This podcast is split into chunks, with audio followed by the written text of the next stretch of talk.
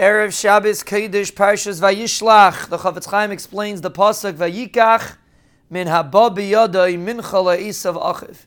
He took min haba biyadai. Fact the Chafetz Chaim. What does it mean min haba biyadai? Why do you take min haba biyadai? You should have. But haba biyadai means he picked the first one he grabbed and he gave it a mincha le'isav achiv. He should have chosen. You know, pick which one should go to Esav. He should have made a choice. Why did he pick min haba biyadai?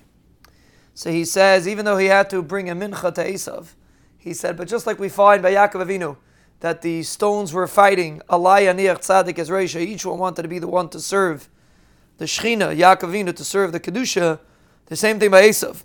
Each behema, it's not so pashit to send the behema to Esav. Not nishta say pashit. So Yaakov Avinu did not want to make a choice and choose which animals should go. He didn't feel it was right. So he just, the first ones that he grabbed, those are the ones that he sent to Esav, like the Chafetz Chaim. Because even an inanimate object, even a dead object, wants to have nothing to do with Dvarim Tmeim.